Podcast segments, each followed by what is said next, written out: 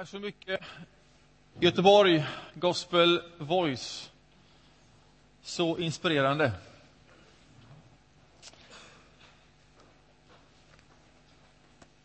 Hemma i vår familj har vi en ny favorit-tv-serie. Den heter eh,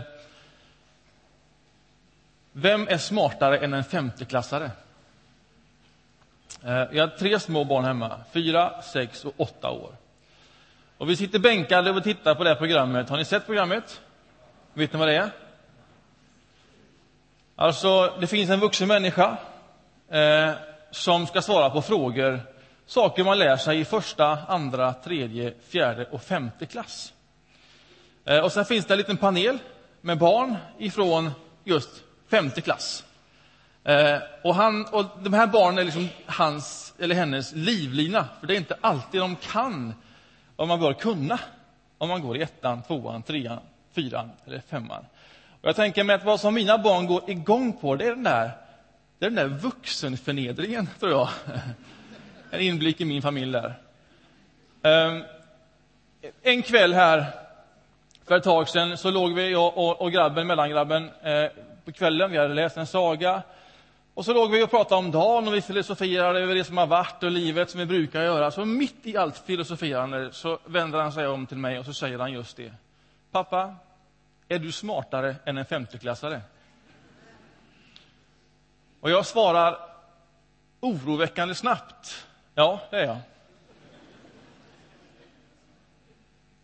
Så blir det tyst ett par sekunder. Så tittar han på mig och så säger han Nej, jag tror inte det. Det är nästan inga vuxna. Och han har ju absolut rätt. Så är det ju, va? När man sitter och tittar på programmen så undrar man, gick jag verkligen de där första fem åren i skolan? Eller gjorde jag inte det? Eh, nu har vi haft två söndagar och det här är tredje söndagen där vi ska ta upp sånt som man lär sig i första, andra och tredje klass. Grundläggande saker om kristen tro. Sådana saker som man måste gå tillbaka till nu och då för att liksom repetera, påminna sig om. Alltså, vad är viktigt i grunden när det gäller kristen tro? Och vi har talat om sånt som dop förra söndagen. Alltså, vad är ett dop egentligen? Och varför ska man låta döpa sig? Och vad är det att leva i det dopet? Väldigt grundläggande. Vi har talat om kyrkan och om ett medlemskap. Är man verkligen vara medlem i en kyrka? Vad är det liksom? Och så talar vi om det. Och idag har vi kommit till, kanske ännu mer fundamentalt än så, vad är tro? Vad är tro? Och ännu mer än så, i den här kyrkan när vi talar om tro så har vi ett uttryck där vi säger, alltså för oss är naturligtvis tro viktigt, men det vi säger för oss är personlig tro viktigt. Och vad är det? Vad är en personlig tro? Välkommen till Vem är smartare än en femteklassare? Jag ska läsa en bibeltext ifrån Nya testamentet och sen ska jag liksom följa med den och sen ska den få sätta ord på vad är en personlig tro. Om du har fått en bibel i handen så slå upp sidan 736. Då är vi i Lukas evangeliet. Och jag ska läsa ifrån det tionde kapitlet där och från vers 38.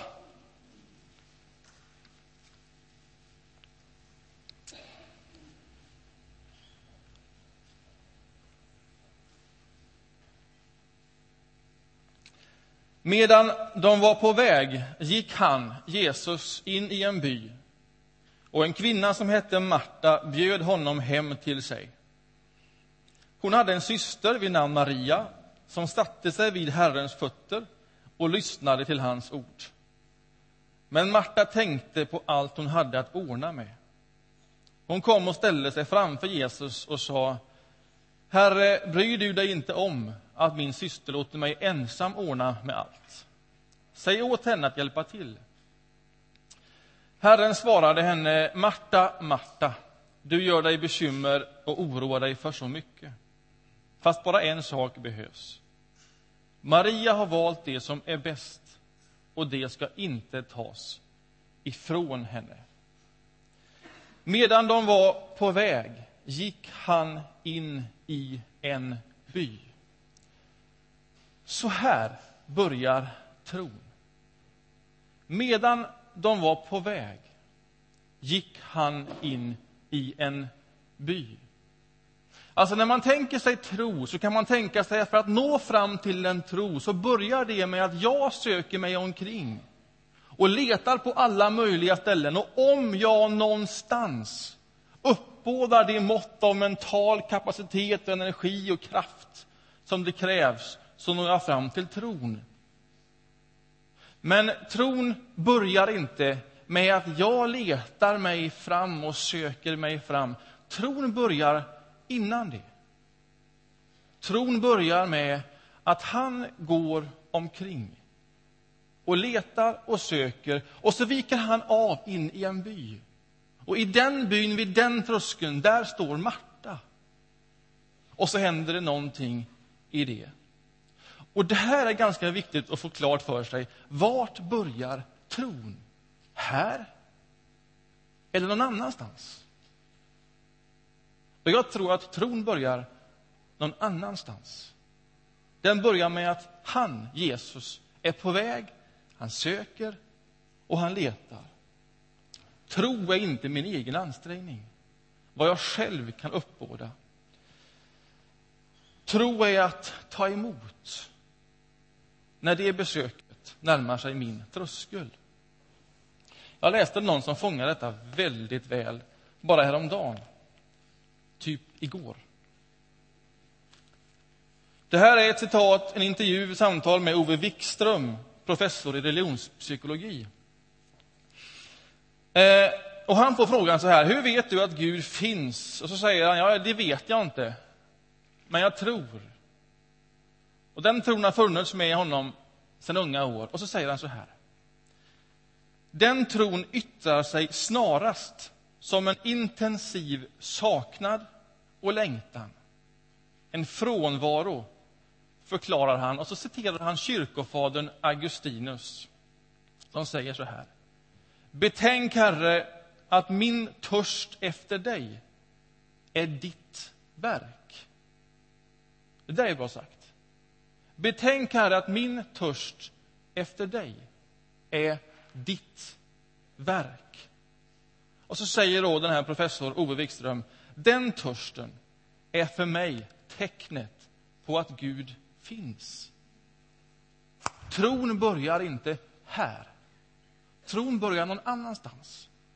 Tron börjar genom att någon är på väg, söker och letar.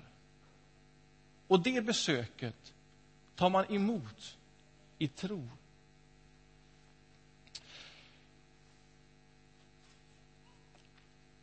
Så sker då det att Marta bjuder hem Jesus över tröskeln i sitt hem. Hon handlar i tro. Hon vet ju egentligen inte vem Jesus är. Hon har förmodligen hört några berättelser. Det har gått rykten om honom. Och det är någonting i de berättelserna, det är någonting i hans närvaro där och då, när de möts i denna lilla by, som gör att hon bjuder in honom över sin tröskel in i sitt hem. Jag tänker mig, med Ove Wikströms ord, det är någonting i hennes saknad, längtan, tomhet, behov. Du har dina egna ord.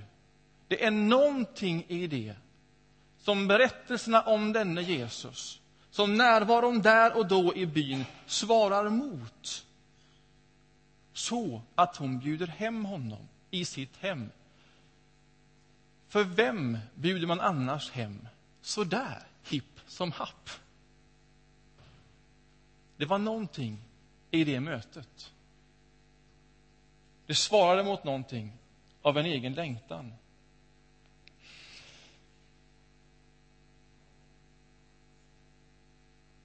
Någon gång bjuder man in Jesus på ett sånt sätt. Någon gång gör man det en första gång. Ibland vet man inte när den första gången är. Det är ganska vanligt att inte veta det.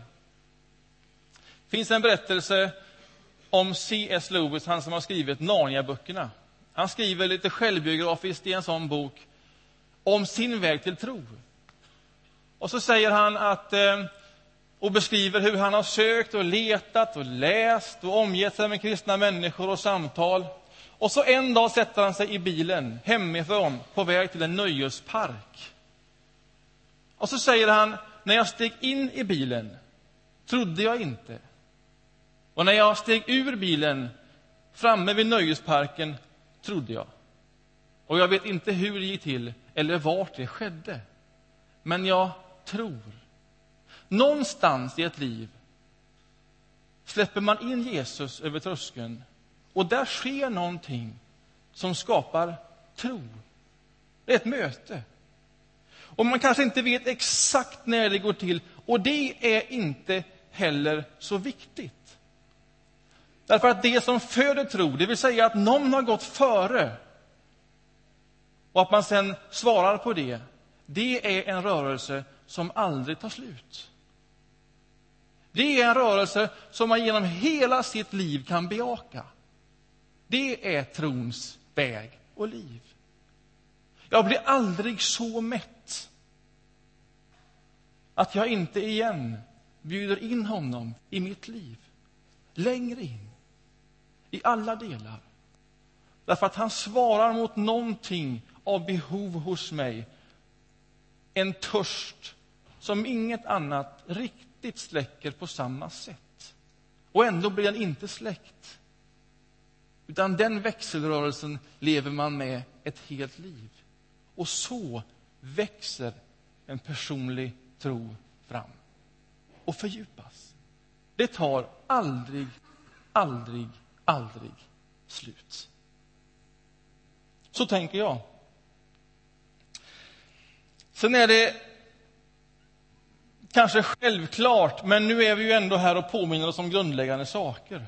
Det som gör den här tron personlig, det är att Marta bjuder in en person i sitt hem och liv. Hon bjuder inte hem ett sätt att tänka.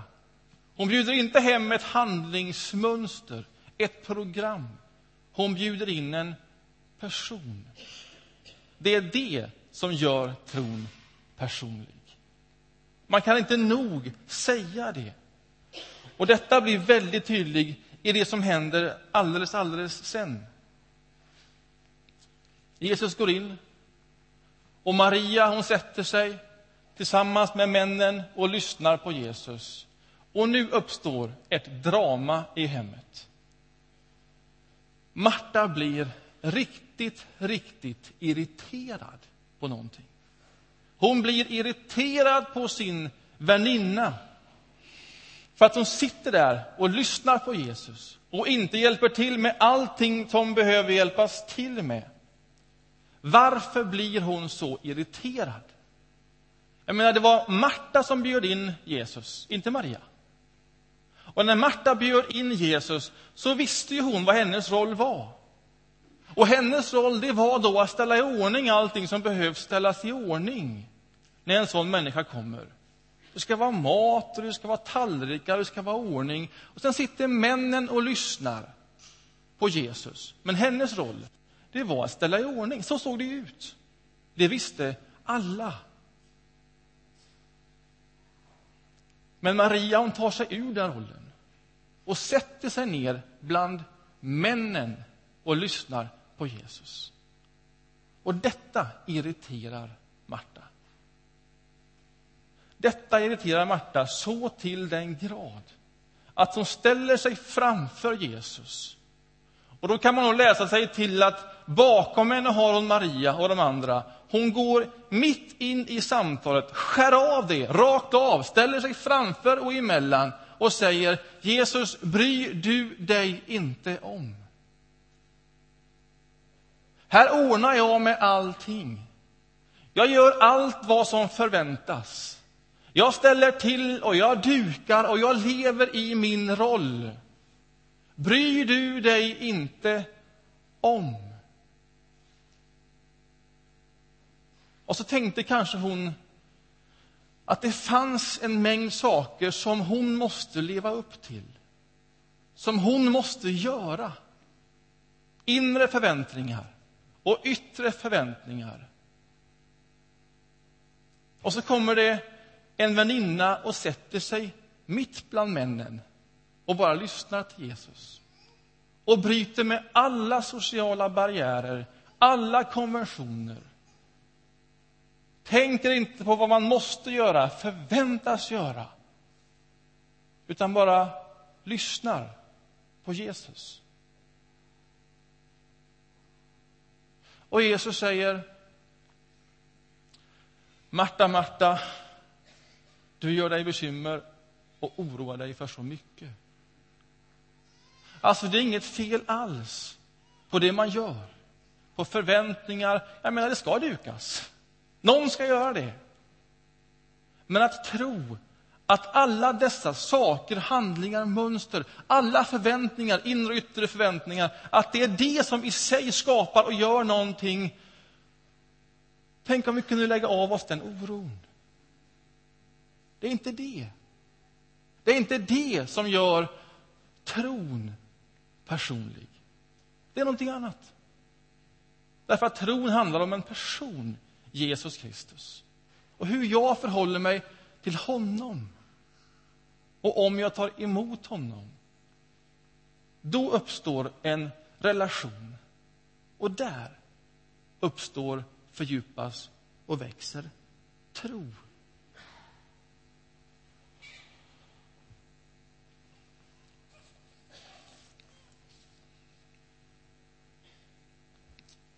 Jag tänker mig att den handlingen talar oss in i en annan fråga. Alltså om man nu tänker att det finns någonting av saknad i mitt liv, av tomhet, av längtan, av behov. Och det finns någonting i det jag hör av Jesus, hör om honom, det jag anar, som kanske skulle kunna möta någonting av det jag saknar, någonting jag är inte hundra, men någonting, det är värt ett försök. Och om jag då bjuder in honom över min tröskel, som Marta gjorde, vet jag då att han stiger in? Eller finns det saker jag måste göra? Finns det något sätt som jag måste vara på, agera? Finns det någonting jag måste säga? Och sen går det att komma på en rad saker som gör att man inte väljer att bjuda in Jesus i mitt liv. Han kanske inte, det kanske inte räcker en mängd yttre och inre krav. Men det blir aldrig tydligare än i den här texten. Oroa dig inte för det. Sätt dig ner. Bjud in honom. Han säger aldrig nej. Ja, men det är ju uppenbart. När du bjuder in honom så är det för att han redan är på väg och har traskat fram in i din by och står vid din tröskel. Och det du gör när du bjuder in är att du svarar på det. Så när du sträcker din hand och säger välkommen så är det för att en annan hand redan är sträckt. När du behöver kärlek och anar att detta finns här så är det för att den kärleken redan är uttryckt. Det är ett svar på någonting. Tro börjar inte här. Det har börjat långt innan det. Och när du känner behov och saknad så kan du ge Jesus det förtroendet. Ge honom din tro och tillit. Och han svarar upp mot det. Då tar han ett steg in i ditt hem.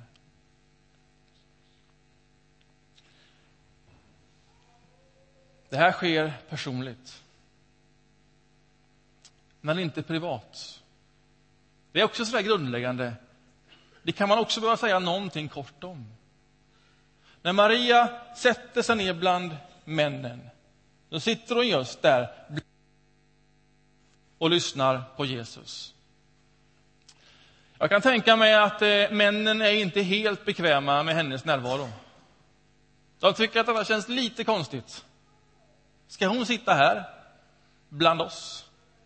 Och jag kan tänka mig att Maria också själv är lite obekväm.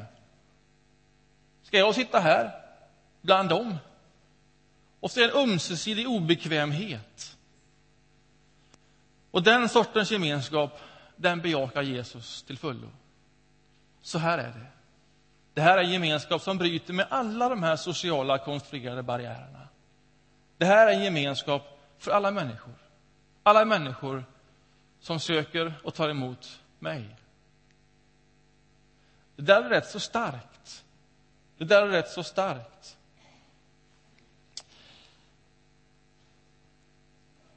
För hur skulle annars tron kunna växa sig personlig utan genom gemenskapen?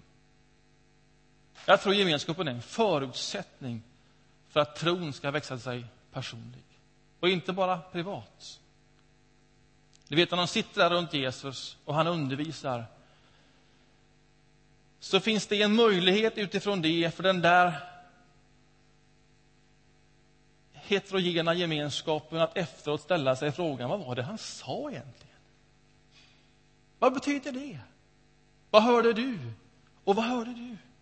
Vad gör vi med detta? Och utifrån den typen av samtal och bearbetning och fördjupning så växer sig en personlig tro fram i gemenskap. Gemenskapen tror jag är helt nödvändig för det genuint personliga i tron. Därför vi möts här naturligtvis till en gudstjänst. Vi skulle ju kunna sitta framför eh, datorn och skypa den här gudstjänsten. Var och en för sig. Men det finns någonting i att mötas gemensamt. Läsa Jesu ord och sen reflektera tillsammans. Vad är det här? Vad betyder detta? Och när man gör det tillsammans så växer person, eh, tron sig personlig i den gemenskapen. Och det är därför vi också säger, stanna inte vid ett gudstjänstfirande. Bara, det är också bra. Men sök en liten gemenskap. En huskyrka, en husgrupp. Därför att där växer sig tron personlig. Medan de var på väg gick han in i en by. Nu tänker jag mig att den gemenskapen är vi. Medan de var på väg. Vi är den kyrkan, den gemenskapen som nu, här och nu, är på väg med honom. Och när vi nu är på väg med honom så söker han sig fortfarande in i små enskilda byar och till olika trösklar. Och han står alltid där för den som längtar och önskar. Och när man längtar och önskar och vill få den längtan och önskan mött, ja, då står han vid den tröskeln. Det är inte konstigare då än vad det är nu. Han är lika närvarande nu som då. Så ta vara på möjligheterna i en sån här gudstjänst att låta tron bli just personlig. Alldeles strax här så ska vi dela bröd och vin. Vi gör det varje gudstjänst. Det här är ett väldigt bra sätt att låta tron bli personlig.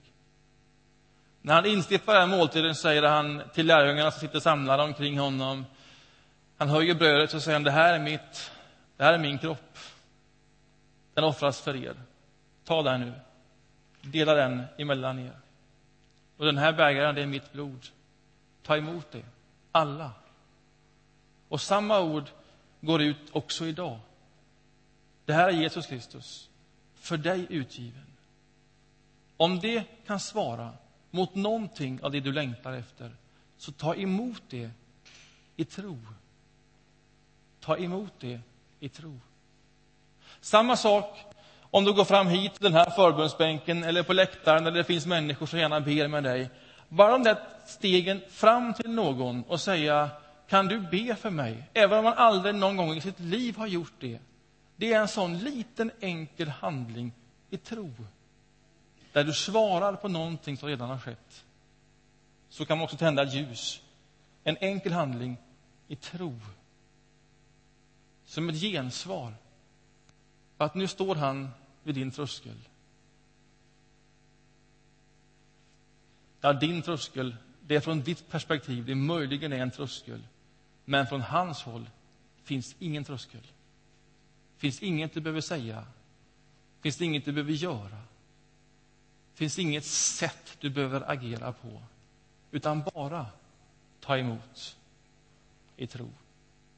Amen. Ska vi förenas i en kort bön och sen får vi lite musik innan vi delar bröd och vin. Jesus Kristus, tack för den här lilla berättelsen. Tack för påminnelsen om hur du går omkring. Tack att innan vi söker dig så är vi sökta av dig. Tack för att innan vi sträcker vår hand så är din hand redan sträckt. Tack för att när vi ber om kärlek så är det för att din kärlek redan är uttalad. Och när vi nu tar emot bröd och vin så hjälp oss att i tro ta emot dig. Amen.